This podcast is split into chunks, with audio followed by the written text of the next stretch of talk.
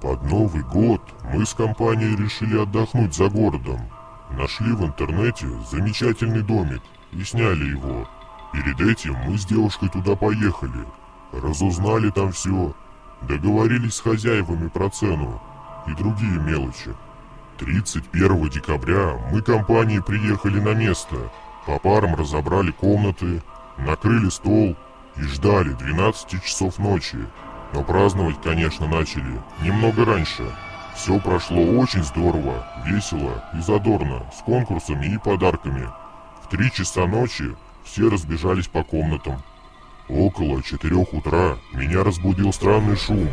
Неужели ребята празднуют без нас? Потихоньку вставая, чтобы не разбудить девушку, спустился вниз, в зал, где слышался шум веселья. Когда по лестнице спустился в зал, то от того, что я увидел, зашевелились волосы. В зале был накрыт стол, но не наш, и за ним сидели пару ребят. Хоть они и шумели, пили, но лица у них были странные, серые и уставшие. Я как вкопанный стоял и смотрел на них. Они выглядели как-то странно.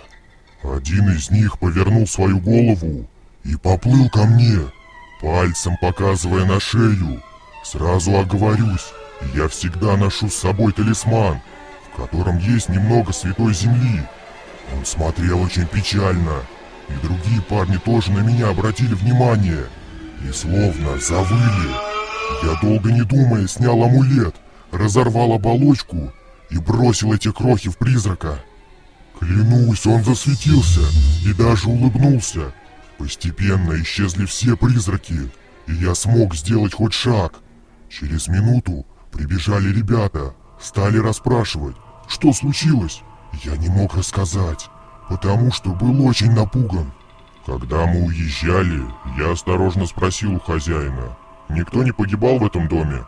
Он сразу стал печальным и рассказал, что тут как раз новогоднюю ночь погиб его сын и несколько его друзей. Дом загорелся, Ребята, спасаясь, решили через кухню уйти, но в это время взорвался баллон с газом. От них практически ничего не осталось, даже похоронить толком не удалось.